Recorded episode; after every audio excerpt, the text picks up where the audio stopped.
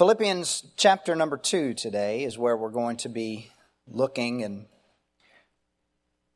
what is one of my favorite Christmas passages, though it's not something that is usually associated with Christmas time. But it really is all about Christmas because it's about when Jesus became a man, when he came to earth so that he could live and ultimately so that he could die for our sins, be buried, and rise again. Usually, when we read the Christmas story, we read in the early chapters of Matthew or Luke, and you know, we read about Bethlehem and we read about the shepherds and the wise men and everything. But really, Philippians chapter 2 is the, is the theological passage, if you will, about Christmas. Really emphasizing just how much the Lord Jesus Christ gave up for us. The term for the birth of Christ, the theological term, is the incarnation. It's when God became man.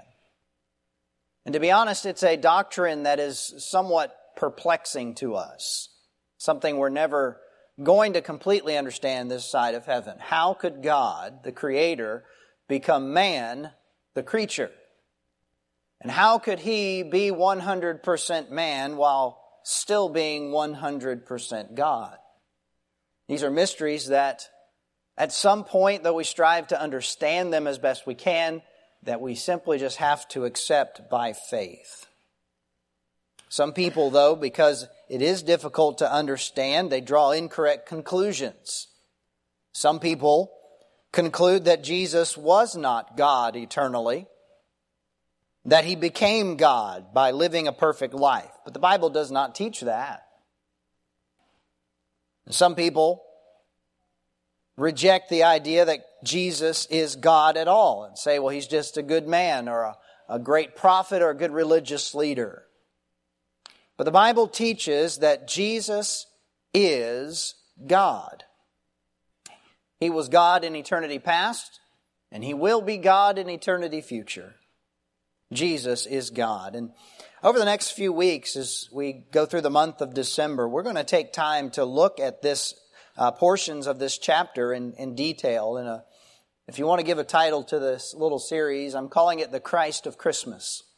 The Christ of Christmas. Let's begin by reading in Philippians chapter 2 and verse number 1. If there be therefore any consolation in Christ, if any comfort of love, if any fellowship of the Spirit, if any bowels and mercies, fulfill ye my joy that ye be like minded, having the same love, being of one accord, of one mind. Let nothing be done through strife or vain glory, but in lowliness of mind, let each esteem other better than themselves. Look not every man on his own things, but every man also on the things of others. Let this mind be in you, which was also in Christ Jesus, who being in the form of God, thought it not robbery to be equal with God, but made himself of no reputation, and took upon him the form of a servant, and was made in the likeness of men. And being found in fashion as a man, he humbled himself, and became obedient unto death, even the death of the cross. Wherefore God also hath highly exalted him and given him a name that is above every name, that at, uh, of, of things in heaven and things in earth and things under the earth, and that every tongue should confess that Jesus Christ is Lord to the glory of God the Father. Let me read verse 10 again. That at the name of Jesus every knee should bow of things in heaven and things in earth and things under the earth, and that every tongue should confess that Jesus Christ is Lord to the glory of God the Father. Let's go to the Lord in prayer. Dear Heavenly Father, I pray that you would help us to be able to focus this morning on you and on your word. I pray that we would not be distracted by cares and concerns, that we would not let our minds wander to things that uh, are not most important. Because what's most important right now is that we see our Savior, the Lord Jesus Christ, who He is and what He has done for us. So, Lord, we pray you would answer this prayer for your honors and your, your honor and your glory. And I pray it in Jesus' name. Amen. This morning, we're going to be looking at the first six verses of this chapter, primarily focusing on verses five and six, to understand the truth of the deity of Christ. Understanding the truth about the deity of Christ is important if you're going to fully appreciate what Jesus did for us.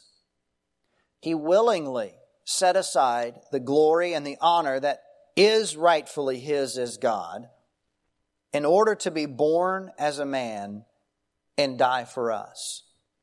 He did not become less God, but rather he chose not to exercise the rights and the privileges that were his as God for a time.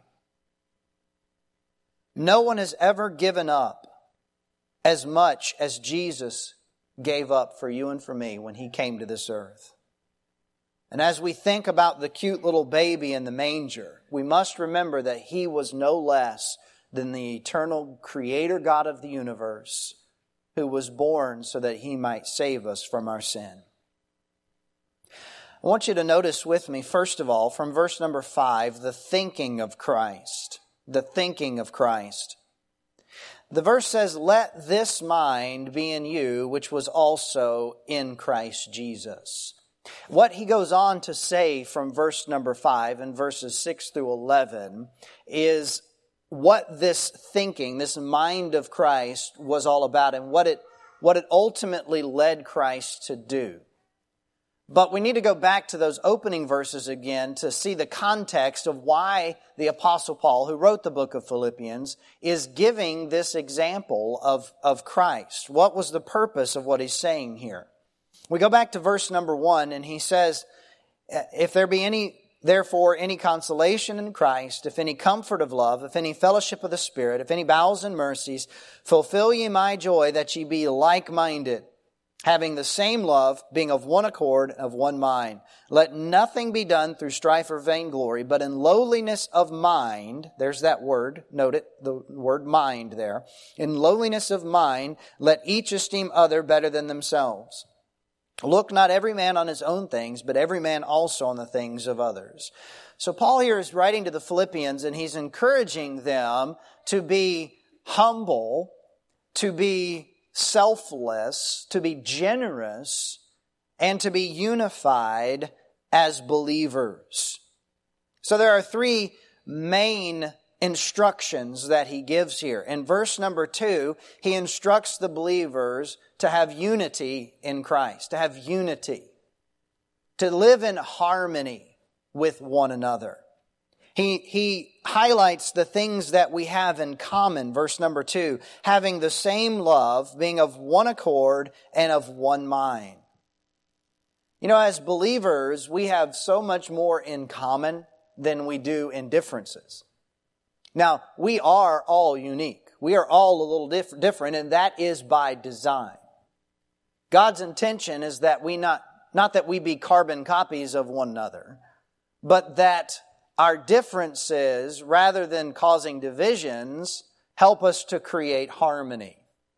We understand the concept of harmony, right? Uh, when you hear the choir sing and you've got the different parts, that's harmony. When you hear a group of musicians play and they're not all playing the same thing, but it sounds good together, that's harmony. And what the Bible, Bible teaches us is that as believers, though we're all different, we should be unified through Christ. We should exist in harmony with each other. And then there's in verse number three, a command for, for us not only to have unity, but to have humility. He said, Let nothing be done through strife or vainglory, but in lowliness of mind, let each esteem other better than themselves. That's really uh, the crux of the issue here is, is you and I being humble enough to get along and humble enough to let others have the, have the uh, preeminence, to let others um, uh, be, as he says, esteem them better than themselves. Humility is so important for the Christian because we all struggle with pride.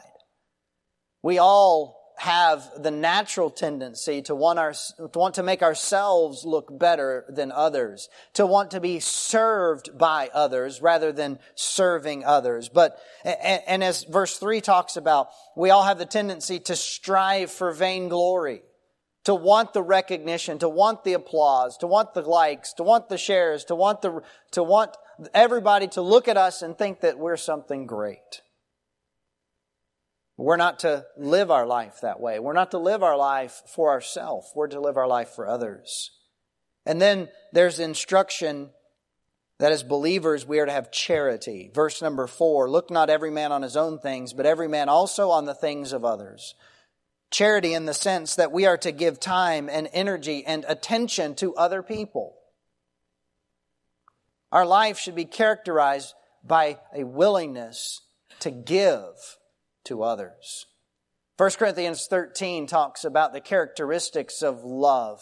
The word charity is used in that chapter over and over again, describing God's kind of love, a love that is characterized by giving. And at the end of that chapter, it says that there, there now abideth three things, faith, hope, and charity, but the greatest of these is charity.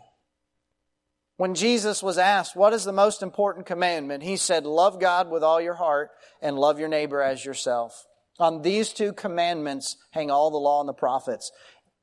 Having a life filled with selfless love and willingness to give to meet the needs of others, to give our resources, to give our time, to give our energy, to give them our attention, that should be the characteristics of a Christian. And that's what Paul is writing to them here and saying, you need to live in unity with humility and with charity in your life. And so then he comes to verse number five and he says, let this mind be in you. Which mind? A mind of unity, a mind of humility, a mind of charity. Let this mind be in you, which was also in Christ Jesus. He points to our Savior, and essentially he's saying the key to living a life of unity, a life of charity, and a life of humility is to think like Jesus thinks. Because Jesus is the ultimate example of everything that is good. He's the ultimate example of unity. Because Jesus lives in perfect harmony with the Father. When he was here on this earth, um, Jesus prayed in John 17, He's praying for the disciples, and he says that they all may be one as thou, Father, art in me and I in thee, that they also may be one in us, that the world may believe that thou hast sent me. And the glory which thou gavest me I have given them, that they may be one even as we are one. Jesus was in perfect harmony with the Father. At no point has there ever been a disagreement between God the Father, God the Son, and God the Holy Spirit. They have always been perfectly in union and in agreement with one another. And that's the kind of mind that we are to have. Notice how in the verses I just read there, Jesus said the key to our unity is that we be one with Him and the Father.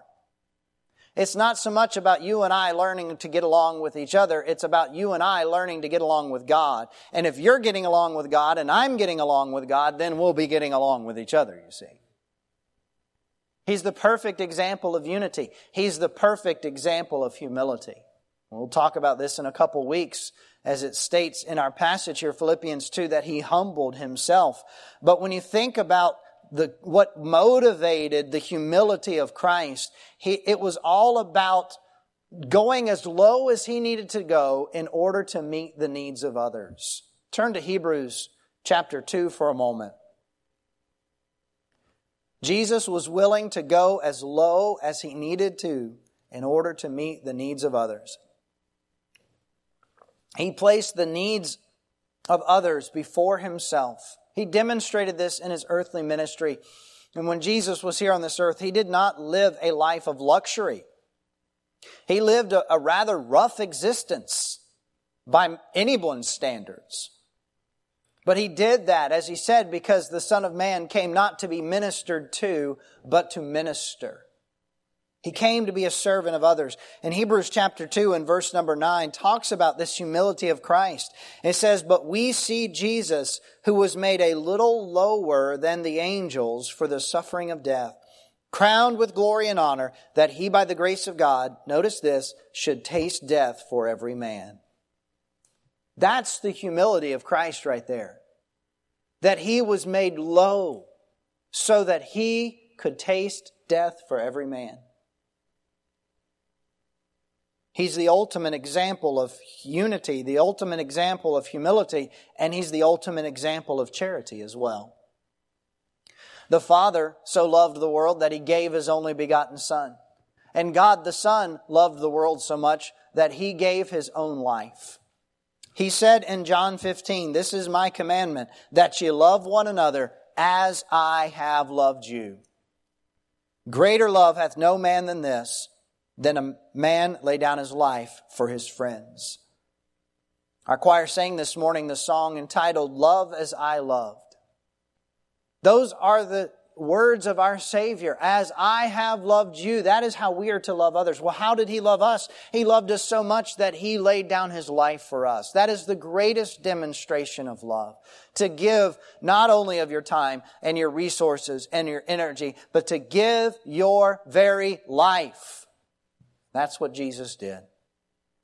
But God commendeth His love toward us in that while we were yet sinners, Christ died for us. If we're going to act like Christ and show unity and humility and charity, then we must think like Christ. We have to let His mind be in us. And that is possible if you are a believer. Because if you have trusted Christ as your Savior, then Christ now dwells in you. Turn to 1 Corinthians chapter 2. When we think about Christ dwelling in us, to be honest, that's a truth that the implications of it are limitless. It literally changes every aspect of our life. And one of the things that that truth does is it assures us that we can think like Christ. Notice what this verse says, 1 Corinthians chapter 2, verse 16. For who hath known the mind of the Lord that he may instruct him? But we have the mind of Christ. If you know Jesus as your Savior, you have the ability to think like Jesus because Jesus dwells in you. I know when we consider this idea, well, how am I supposed to think like God the Son? Isn't that like way beyond my ability? Well, yes, it's beyond our natural ability. It's beyond what we could do in the flesh. But if Christ dwells in us, if we're believers, if we're saved, then we can think like Christ because we have the mind of Christ, you see. And it all starts with understanding this truth. That if we are going to act like Christ, we must think like Him. Let this mind be in you. I like the language there because it implies that thinking like Jesus is the new normal. And as a Christian, understand this. It is normal to think like Christ.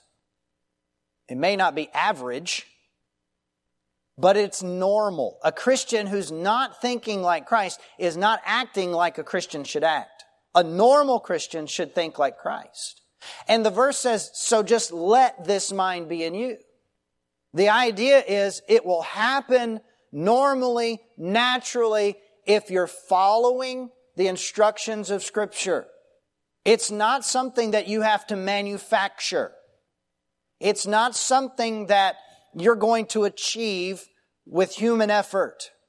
It is something that you simply submit to God and allow Him to do it through you and in your life. Let this mind be in you. It's all about following God's leadership and not following the impulses of the flesh. The flesh doesn't want to think like Christ. The flesh wants to think selfishly.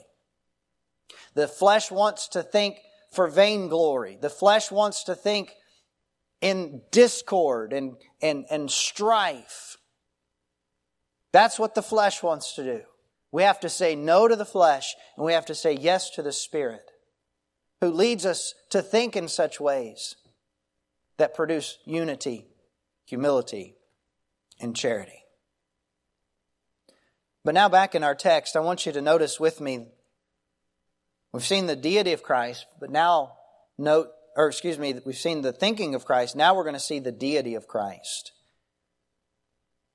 Verse number six, Paul is going to now show us just what Jesus did to demonstrate this thinking of unity, humility, and charity. And it begins with this understanding in the little phrase, who, speaking of Jesus, being in the form of God, thought it not robbery to be equal with God. The phrase being in the form of God, we need to focus on that for just a minute. What does that mean to be in the form of God. It's kind of a confusing statement. Does that mean that Jesus just kind of looked like God? Was he God like? Was he just, you know, God ish in his being? No, the word form there actually has the idea of the very essence of something.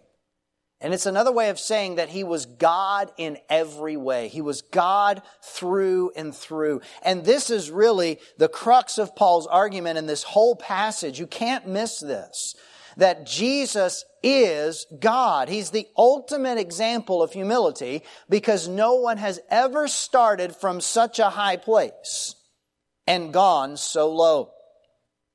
No one has ever started from such a high place because there is one God and only one God. God in three persons, yes, God the Father, God the Son, and God the Holy Spirit. But none of us will ever start from that high of a position. Jesus Christ, who being in the form of God, the very essence of God, God through and through, humbled himself. Jesus was not a man who became God. That's a false doctrine. He was not a God who became man. That's not the right way to say it either. Jesus Christ is the God who became man. And this is one of the most important truths about Jesus the fact that he is God. Not a God, but the God. If you do not accept the deity of Christ, then friend, you are not saved from your sins yet. Because if Jesus Christ is not God, then his death on the cross did nothing for your sin or mine.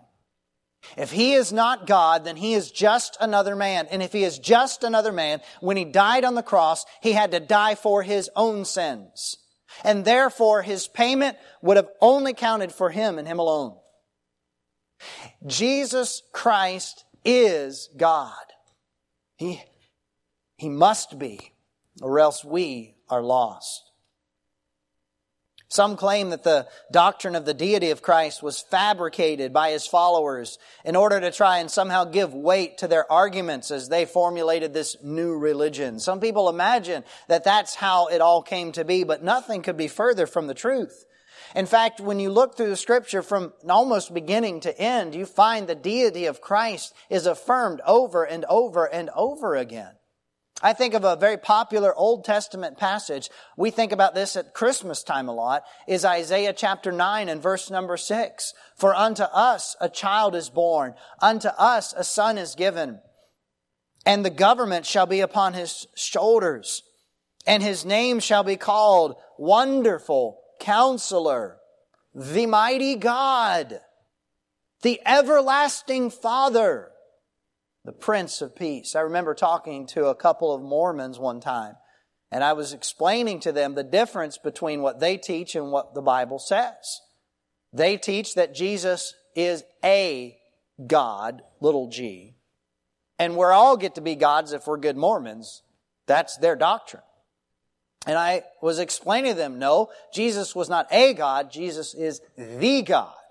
They wanted to argue with me a little bit, and so I took them to Isaiah chapter 9 and verse number 6. I said, You're familiar with this verse probably. Who do you think it's talking about? And they said, Well, it's talking about Jesus, the Messiah.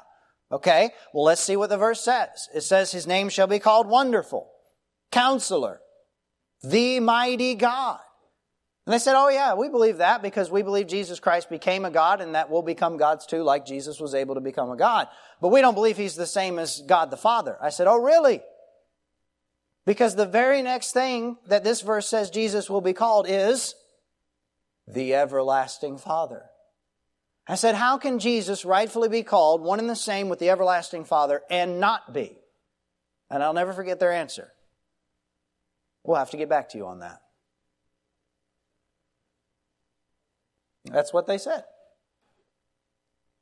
The Old Testament makes it clear that Jesus is God. Jesus himself claimed to be God. If anyone ever tells you Jesus never claimed to be God, don't buy it, okay? Don't buy what they're selling because it's fake. Fake news. Jesus absolutely claimed to be God. In fact, on occasion, they wanted to stone him for blasphemy because he claimed to be God. In one particular instance in Mark chapter 2, uh, it's the story of the healing of the paraplegic man. And Jesus said to the man, Son, thy sins be forgiven thee. And you know what the religious leaders who heard that said to themselves? They said this, Why doth this man thus speak blasphemies? For who can forgive sins but God only?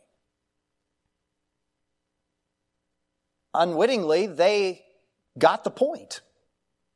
What Jesus was saying when he said, Your sins are forgiven, was in essence, I am God. And to prove that he is God and he had the right to forgive sins, he healed the man. He said, So that you might know that the Son of Man hath power on earth to forgive sins, I say unto thee, take up, rise and take up thy bed and walk. And the man walked. Jesus claimed to be God. In John chapter 8, Jesus said unto them, Verily, verily, I say unto you, before Abraham was, I am. Why is that significant? Because I am is the name that Jehovah gave to Abraham when Abraham said, Who am I supposed to tell them sent me? Who am I supposed to tell them has sent me? They're going, when I go back to Egypt and the, and the Israelites ask, you know, who are you and what do you think you're doing? Why do you think you're in charge? Who sent you here? What am I going to tell them? And the Lord said, I am that I am. Tell them that I am sent you. So when Jesus said, I am, before Abraham was, I am, he was absolutely claiming to be God. Later, the night before that Jesus was to be crucified, he would be there in the garden and they would come to arrest him. And Jesus would ask the question, Whom seek ye? And they would say, Jesus of Nazareth. And Jesus would answer. In our Bibles, our translators added a word, and in our Bibles it reads, I am He. But in the original, it was simply, I am. And the Bible tells us when Jesus uttered those words, all of those men who came to arrest him immediately fell flat on their back. He said, I am. Jesus Christ claimed to be God. No doubt you've, you've heard the, it's said before that either Jesus is God or he is a liar or a lunatic. He's either Lord, liar, or lunatic. Many people have, have, have written on this similar thought. One particular writer back uh, almost 100 years ago now by the name of Watchman Nee, he, he talked about this in his book, Normal Christian Faith. He said, first, if he claims to be God and yet in fact is not, he has to be a madman or a lunatic. Second, if he is neither God nor a lunatic, he has to be a liar, deceiving others by his lie. Third, if he is neither of these, a liar or a lunatic, then he must be God. Those are the only three possibilities. Either he was a liar, he was a lunatic, or he is the Lord. Jesus claimed to be God, but you know the greatest proof of Jesus' deity was the resurrection itself. The resurrection of the Lord Jesus Christ proved conclusively for all eternity that Jesus is God.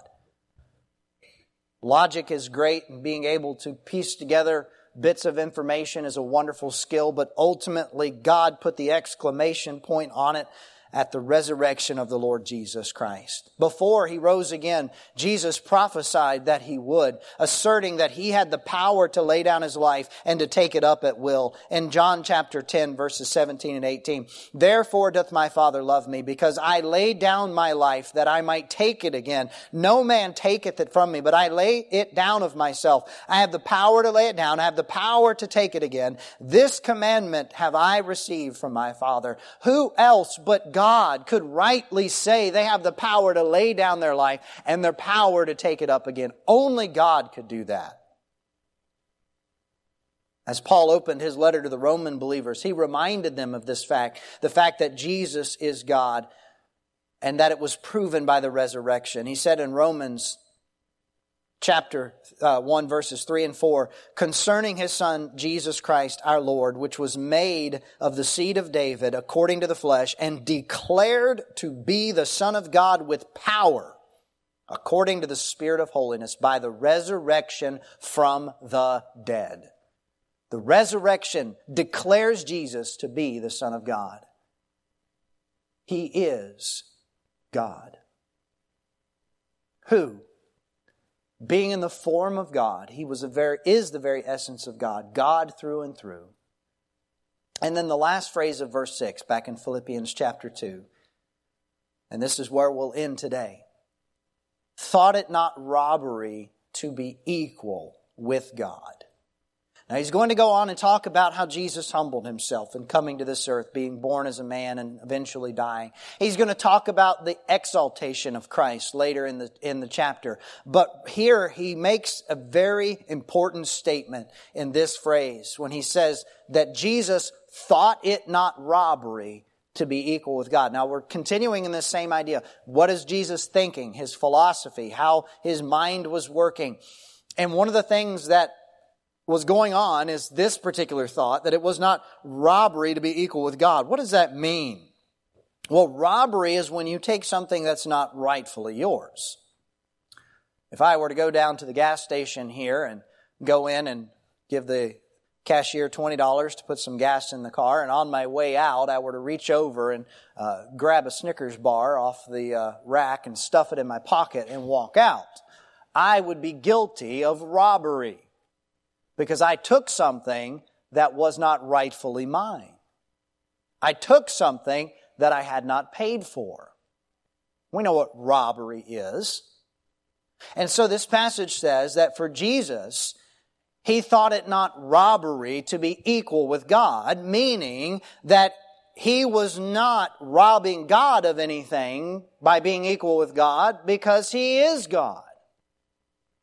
It, it, it's saying that he had every right to remain in heaven and enjoy all the privileges and glory that was rightfully his as God. He had every right to do that. It was not robbery for him to enjoy that. You know, many Bible translations say that Jesus did not count equality with God a thing to be grasped. And I, I, just, I detest that translation of it. It's clumsy and it's a misleading interpretation. The point is that Jesus had every right to grasp it. He had every right to hold on to his position and the privileges that were his because he is God. He had every right to do that, but he chose to let it go for a time. He chose to set it aside temporarily. And it highlights to us just how much Jesus gave up to come to this earth. And the fact that he didn't have to do it, he chose to. Jesus gave up all the majesty, all the splendor, splendor, all the honor, all the worship so that he could become man.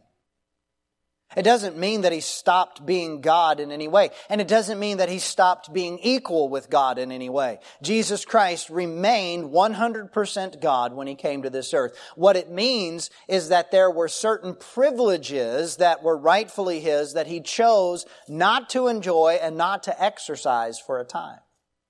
For example, when Jesus came to earth for a time, he chose not to be omnipresent. For a time, he restricted himself to a human body. For a time, he chose not to always exercise his omnipotence. For instance, he got hungry. He got tired. He chose for a time not to always exercise that. And then we get, we start getting a little deeper and it gets a little confusing. For a time, Jesus chose not to always exercise his omniscience. Luke chapter 2 says that when Jesus was a boy, he increased in wisdom and in stature and in favor with God and man. Jesus Christ had to learn. How does the omniscient God of the universe have to learn 2 plus 2 is 4? I don't know about you, but I try to figure that out my head starts hurting. What, what is that all about? It's about Jesus willingly giving up what was rightfully His for a time so that He could come to this earth and live and ultimately die for us. He had every right, because He is God the Son, to stay in heaven and enjoy all that was rightfully His as God. But He chose to let it go for a little while. And of all the things that Jesus endured, from the mocking to the rejection and the physical abuse, the most incredible thing that Jesus endured is that he willingly set aside his glory so that he could become man.